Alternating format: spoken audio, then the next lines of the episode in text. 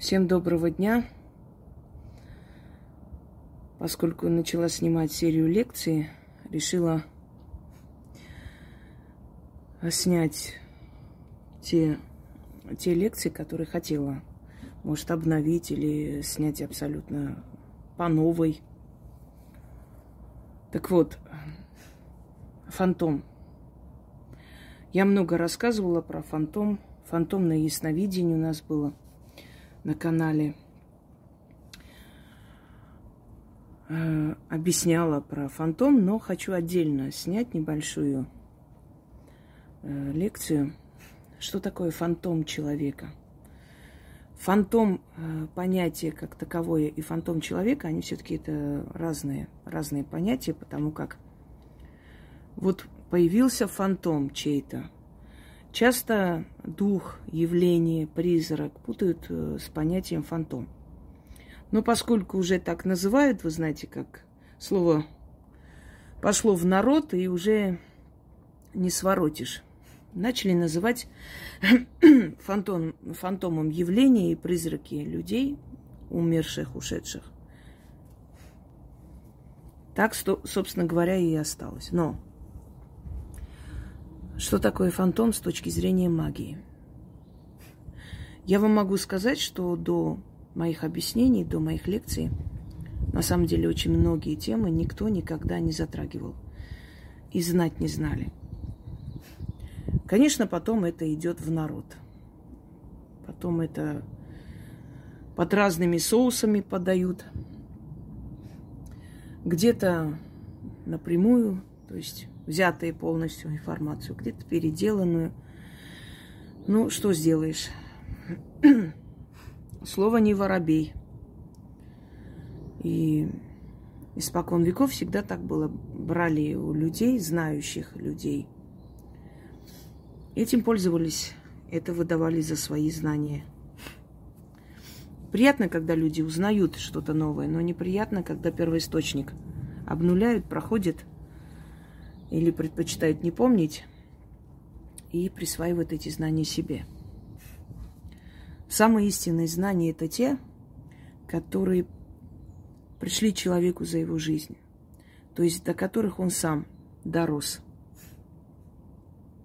которые он сам открыл для себя. И, по сути, все аргументы и факты говорят в пользу его версии – убедительно говорят. Так вот, фантом. Об этом было много сказано. Вызвать фантом, фантом человека и прочее. Но более подробно объяснила я, как это происходит. И сейчас хочу еще раз объяснить и снять повторно лекцию про фантом человека. Поскольку мой канал много раз уничтожали, потом снова воссоздавали. Многие лекции сохранились, многие лекции в дочерних каналах.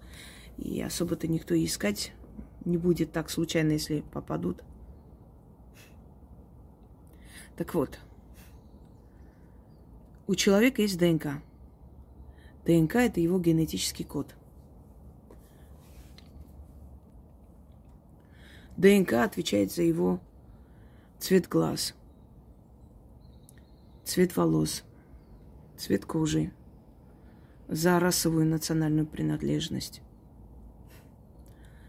ДНК достается и от матери, и от отца. Мы можем быть похожи и на материнских родственников, и на отцовских. Однако, если мы похожи на родственников матери, предположим, мы в любом случае носители генов своего отца. И наш ребенок может быть похож на нашего отца. Мой сын, например, копия моего деда – по отцовской линии. Копия. Э, если посмотреть его фотографии э, юности, молодости, это копия мой сын. Э, как так получилось? Ну, потому что я носитель ДНК отцовского рода. И мой ребенок родился похожим на моего деда. Я тоже скажем так, похожа на род отца, естественно, есть черты лица. Но очень многое взято из материнского моего рода. То есть э, губы у бабушки моей матери были такие пухлые губы. Ее дразнили губастиком. Потом меня дразнили ее именем Арусяк. Потому что ну, она тоже была такая губастая. Если так можно сказать. О, весенний дождь. Только обрадовалась, что высыхает, и началось. Ну, надеюсь, высохнет завтра. И надеюсь, не будет мешать моей лекции. Итак, пускай льется, пусть пропитывает лес. Так вот, ДНК – это генетический код, э, наш генетический код, физиологический, да, генетический код. Но, невзирая на то, что передает э, физиологические особенности, передает еще и характер, передает еще и предпочтения, вкусы и многое иное. То есть все то, что было у наших предков. Мы можем родиться похоже на нашего предка, который был, например, тысячи лет назад.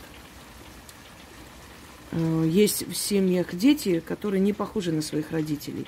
Некоторые шутят, говорят, вы, наверное, из детского дома забрали, или цыгане бросили, оставили, всякое такое. Почему? Ребенок абсолютно не похож на своих родителей.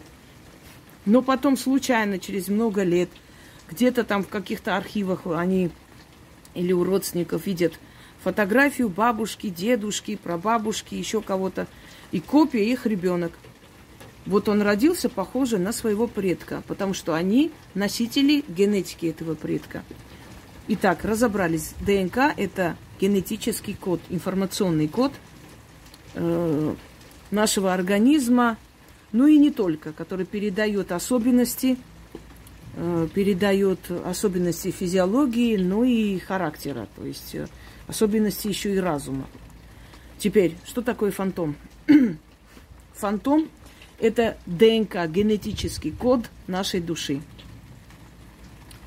Вот все, что мы видели до нашего рождения в, мире духов – не в иных жизнях, которых не было. В мире духов мы были тогда как э, сущности.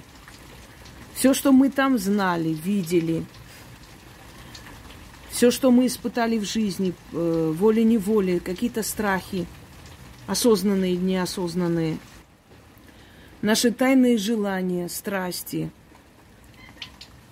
чувства, все наши сомнения – стремления, мечты. Одним словом, все, что составляет наш разум, наш внутренний мир, наши таланты, способности. Это все собрано воедино и составляет генетический код ДНК нашей души. Но этот генетический код нашей души, в отличие от генетического кода нашего тела, физиологии, мы никому передать не сможем. Это все только наше. Теперь, что значит работать с фантомом человека? Когда мы работаем с человеком, мы вызываем, призываем его фантом. И делается это, э, естественно, желательно, чтобы без последствий для человека, когда человек находится в состоянии отдыха, сна – это не призыв его души, мы не вытаскиваем его душу. Мы призываем его фантом. То есть э, вот этот генетический код, информационный код, который находится в его душе, мы это вытаскиваем. Когда вы идете с ребенком заговорить страх ребенка, вот эта бабушка сельская, она работает с фантомом ребенка. Хотя ребенок сидит, она может и не понимать, что это фантом, взаимодействует с ней. Но она работает, то есть она вытаскивает из этих чуланов сознание, подсознание, все его страхи и вычищает оттуда. Заговаривает, напускает чары, останавливает процесс самоуничтожения. Вот винтик закручивает, закрывает. И все, и ребенок перестает бояться. Открыли его фантом, вот этот информационный код, в котором содержится вся информация о его страхах, видениях, о хорошем, о плохом, обо всем. И вытащили оттуда этот страх и закрыли обратно. Все, больше в его сознании этого страха нет. Это работа с фантомом человека. Даже если ты работаешь по фотографии человека, в любом случае сильные практики, они взаимодействуют с фантомом человека. Для... Поэтому и результат сильнее. Почему говорят, вот пошли воском там, э, что там, накапали, начитали что-то, яйцом прошлись, э, но ничего не поменялось. Ну, или, или там легче стало немного, через некоторое время опять все пришло. Потому что человек не силен, потому что человек убрал поверхностную грязь это как ковер, знаете, нужно вытряхивать, мыть всякими средствами, очищать полностью и уже обновленный, чистый вернуть э, домой. Если ковер просто чуть-чуть так от пыли очистить, это не означает, что внутренняя грязь тоже уходит. То же самое, человек э, либо непрофессиональный, который где-то что-то прочитал, или не сильный в магии, Э, такой человек вычищает просто внешнюю грязь, то есть снимает что-то, какую-то отрицательную энергию с человека, и вроде становится легче, ощущение, что как бы легкость какая-то. Через некоторое время все возвращается, потому что все, все, что было, все это осталось в его фантоме. Так вот, если я работаю, например, с людьми, с человеком, провожу чистку – если человек приходит сам, точно так же вычищается с его фантома. Это вытаскивается. Но он приходит вместе со своим фантомом, который внутри него, внутри его души. А если человек находится далеко, то чаще всего, если я провожу основную чистку, да, первый этап, он самый болезненный. И все, кто был у меня на чистке, практически процентов 90, они очень сильно испытали на себе первые, первую неделю, по крайней мере, две недели это длится, сильная чистка, но первую неделю боли, э, значит, головокружение, недомогание, плохое самочувствие, некоторые прям до обморочного состояния. Я всегда говорю, радуйтесь, что вы чувствуете это все, значит, идет с вами работа значит, у вас это все выходит. Это как операция. Она не может быть безболезненной. Э, она обязательно идет с болью и послеоперационной болью, и надо это перетерпеть, потому что иначе твой недуг, твою болезнь никто не может убрать. Ну, таким безболезненным способом. Что происходит с этими людьми? И как я понимаю, что человек э, в этот момент, да, закономерный вопрос, спит или нет – но когда я начинаю работать с человеком, это ощущается человек в состоянии сна или нет. Если у меня не получается вызвать фантом в полной мере, то есть я какую-то часть его энергии этого человека ощущаю, какую-то часть нет, значит, этот человек еще не спит. Значит, он не находится в состоянии ну, покоя. Могу повторить через, например, два часа. Я чувствую. Я могу, конечно, человеку сказать, ложитесь спать, я буду с вами работать. Тот скажет, ну, можно же так сказать, вот вас только, чтобы вы спали. А он спать не сможет. Если я ему дам команду спать, он, он наоборот не уснет. Это уже проверено просто, понимаете? Все, что я говорю делаю, это пройденный этап, это уже методом проб и ошибок, это опыт жизненный. Если человеку дать команду и сказать, вот во столько вы должны лечь спать, потому что я с вами буду работать, этот человек спать не будет. Он не сможет уснуть при всем желании. Будет лежать туда-сюда, переворачиваться. Он э, мне помешает. Лучше, если он не будет знать, когда я начну с ним работать. Он уснет, конечно же. Безусловно. И на самом деле есть еще и метод э, сделать так, чтобы человек уснул. Э, ну, усыпить это нехорошо звучит, поэтому заменила. Начитываешь кое-что, и через полчаса начинаешь с ним работать, он уснул. Если ему прямо вот сказать, повторяюсь, спи во столько-то, он спать не будет. И он будет, более того, бояться уснуть. А почему мне сказали? А вдруг чего-то я увижу во сне?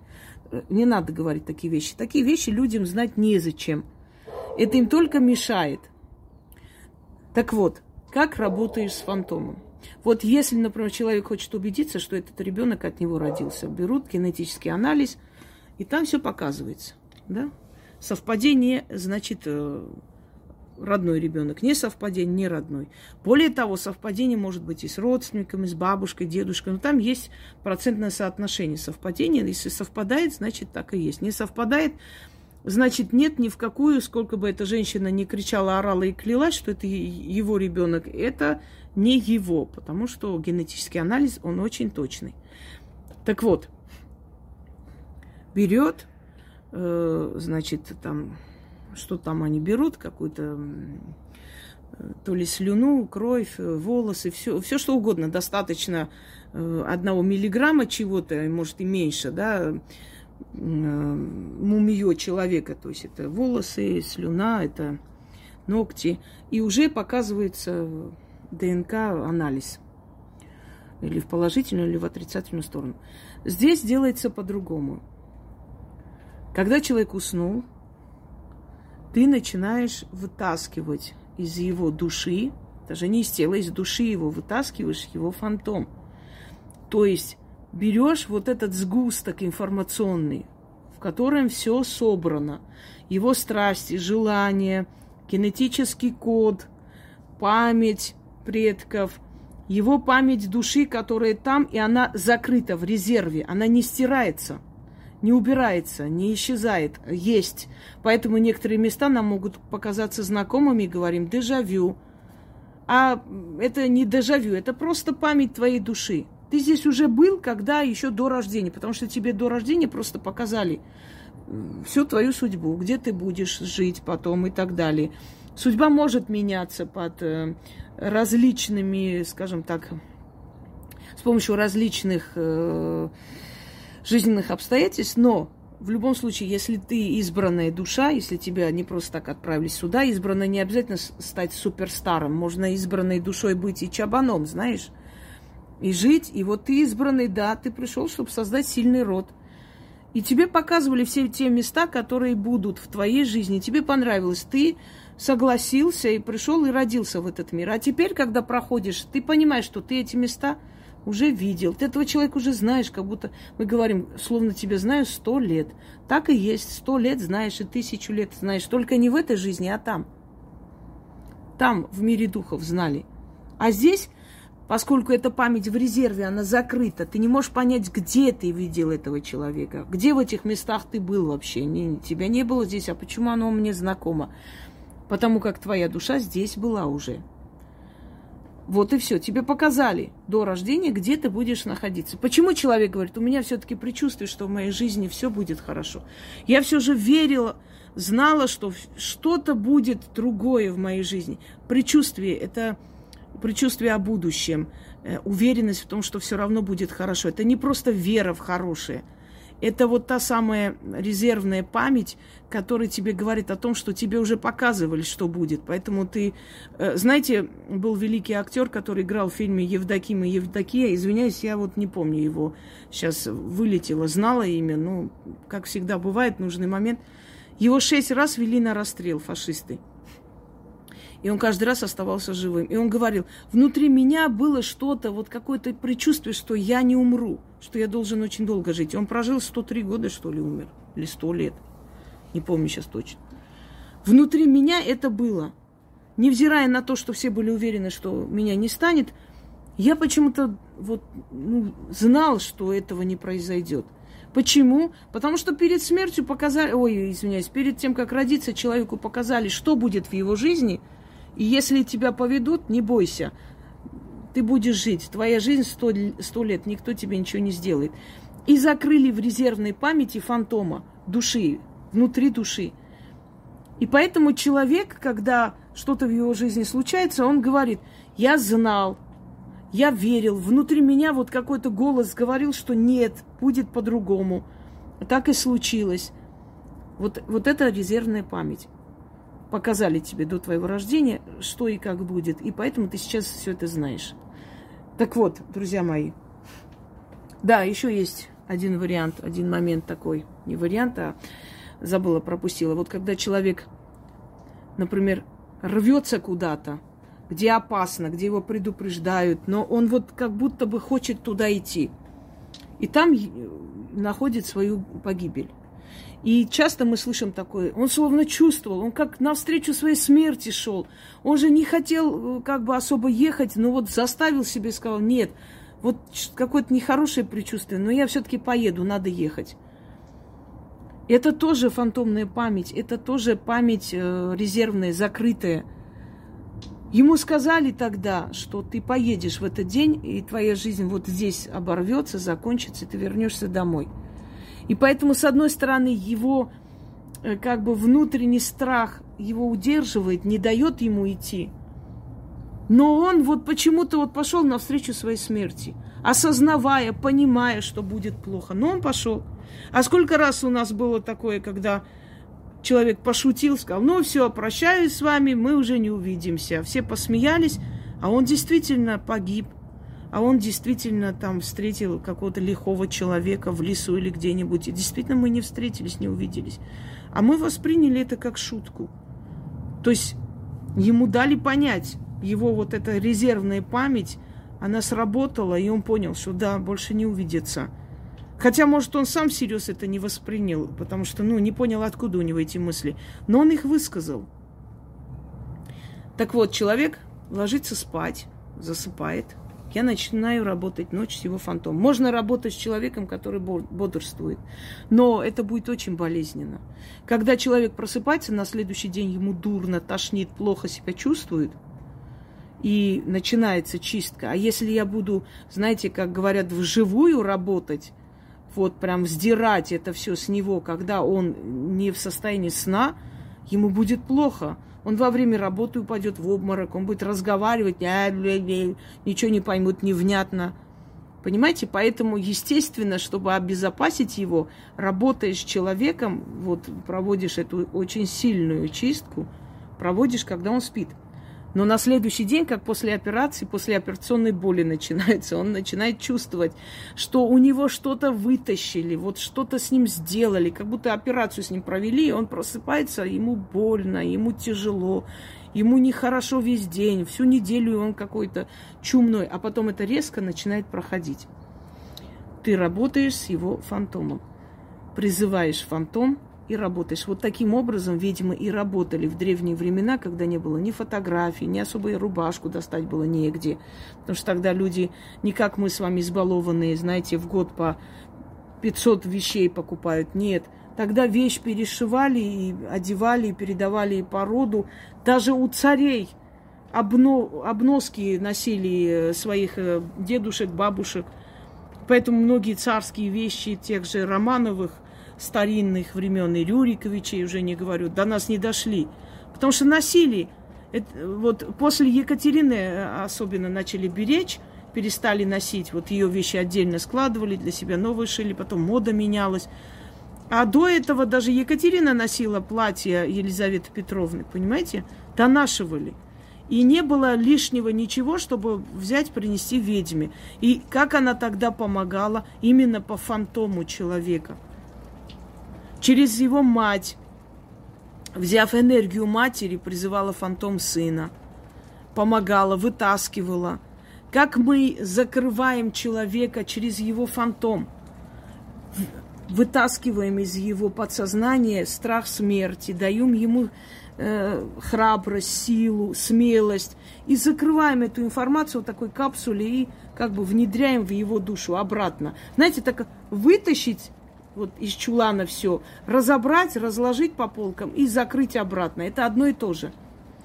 Ты наводишь чары, то есть закрываешь его страх или убираешь его страх жизни, меняешь его подсознание, разрубаешь все эти э, сети и э, вот все эти нити, которые связывают с э, нищебродными всякими эгрегорами, новоиспеченных религий. Ты разрываешь, его просто разрезаешь, вот все эти нити, освобождаешь его от этого всего. Если, например, нужно убрать тоску по мертвому, точно так же призываешь фантом человека. Мне вот недавно девушка написала, она у нас ну, давнишняя подписчица, собственно. Она пришла как раз на наш канал, когда э, купила переделанный мой ритуал у одной магуйки. Она мне принесла, показала, ну, одним словом. После этого осталась у нас на канале, я ей помогла несколько раз. И в ее случае отца не стало, ну, человек уже пожилой ушел, но мать очень сильно тоскует и прям вот чахнет на глазах, чахнула, чахла, да, или так. И просто некоторые слова имеют несколько таких вариантов – и я убрала эту смер- смер- смертную тоску и смертельную тоску, которая могла ее забрать. А как это сделать? Э, ну, это нужно, конечно, профессионалом быть, но примерно попробую вам объяснить. Вытаскиваешь из его души, из души человека вот его генетический код, его информационный код, его память, фантом. И разрубаешь связь с мертвым там, в его памяти – и вот буквально обратно ставишь на место этот чип. Все, у человека нет тоски. То же самое, которое остуда. Это тоже работа с сознанием, подсознанием человека, с фантомом человека. Помимо осту, остудных заговоров, еще и начитывается, еще и вытаскивается из души человека эта связь разрубается, и все, все обратно. И как будто и не было этой тоски по мужчине. Человек просто разлюбил. Все.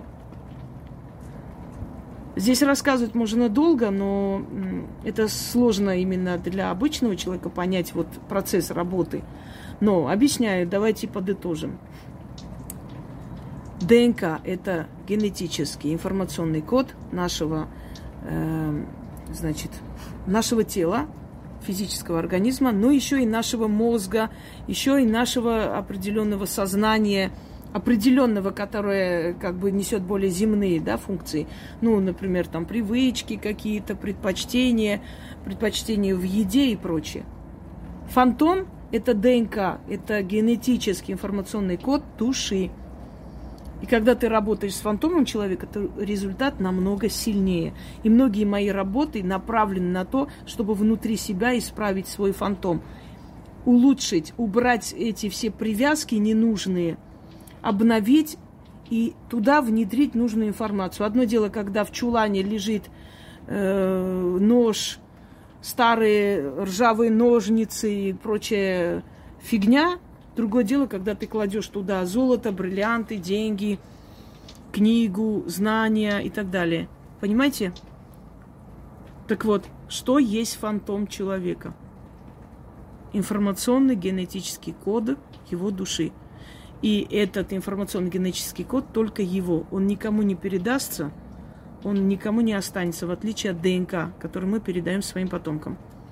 И после ухода человека из этой жизни – душа и фантом соединяются воедино, становятся единым целым. То есть все э, эти воспоминания, которые при жизни он не мог понять, откуда пришло, что, это все раскрывается. И душа уже с этими знаниями, воспоминаниями уходит с этого мира. Многие, которые были между жизнью и смертью, говорят, что такое было ощущение, как будто я вот этих духов, вот всех, кто там есть, знаю. То есть я их знаю. Знаю по именам, могу с ними общаться, то я их знаю. Хотя в, в жизни, если бы мне их показали, я никогда не сказала бы, что я их знаю. Вот. Фантомная память раскрылась, та резервная память, которая скрыла, она открылась. То есть скрыта. Она открылась, и все, и оно соединилось с душой. Все, теперь душа знает их всех – душа помнит все, что было до смерти, куда ей идти. То есть, понимаете, не, не блуждает и не удивляется, что происходит, почему, где я. У кого может не раскрыться фантомная память, память у наказанных душ? У наказанных душ фантомная память может вообще никогда не раскрыться, если им суждено здесь вечно бродить, или раскрыться через некоторое время, когда они откупили, то есть искупили свою вину. Это можете посмотреть э, дневной и ночной дозор, мои ролики. Там все рассказано, кто они такие. И по, поскольку у них не открывается эта фантомная память, они не понимают, где они находятся, куда им идти, что им делать. И они бродят между мирами до поры до времени. Вот и весь сказ. Надеюсь, что этот ролик вам был полезен. Потому что про фантом я говорила в разных роликах, э, ну, э, во время работы. И, ну, отдельно, мне кажется, я уже не помню, снимала ли я. Ну, снимала и хорошо, нет, значит, вот снимаю. Работаю я с фантомом человека в основном, потому что это самая сильная работа. Но с фантомом человека работать дается не каждому. Многие думают, что они работают с фантомом. Им кажется, они хотят в это верить, что я работаю с фантомом, ну какая разница, вот я чищу, очищаю, называю имя, я с фантомом работаю. Нет. Как понять, на самом деле, работал человек с фантомом или нет? Очень простой способ по результату когда результат очень сильный, когда человек на себе физически ощущает твою работу, значит, ты умеешь работать с фантомом. И работа с фантомом самая эффективная, самый древний, самый древний метод, данный не каждому. Это, к слову, о том, что когда говорят, вот, к ведьмам надо обязательно самим идти, как издалека будет помогать. Ну, в древние времена знаете ли, да и сейчас навряд ли могут притащить к ведьме власть имущего человека, чтобы на него порчу наводить. Если сейчас фотографии есть, тогда и этого не было. Но, как ни странно, на многих наводили на того же э, Меньшикова и всю его семью. И он попал в опалу, хотя замечательно жил. И ему написали это письмо, что ведьма навела порчу, э, проклятие, сказала, закончился род Меньшиковых, и что даже могилы не будет. И действительно так и есть, и могилы не будет. И та могила – это имитация, которая э, Березово, по-моему, да, там поставлена. Река как-то вышла из русла и смыла и даже могилу Меньшикова. Ничего не осталось.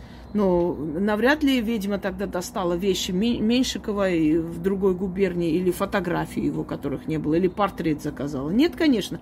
Работала она по фантому. Сначала он очень сильно заболел, смертельно чуть не умер, а потом его сослали вместе с семьей.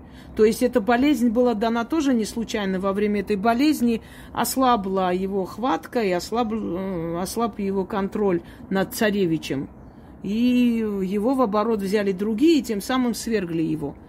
Вот самый древний, самый проверенный, сильный метод, но который дан и подвластен не каждому это фантомная работа с человеком. Так что фантом это э, в простонародье называется явление, душа. Может быть, отчасти и правильно, поскольку после смерти фантом и душа соединяются. То есть память души и душа соединяются, они воедино становятся. Но с другой стороны, правильное название фантома именно то, что я вам сейчас, собственно, объяснила. Желаю всем удачи!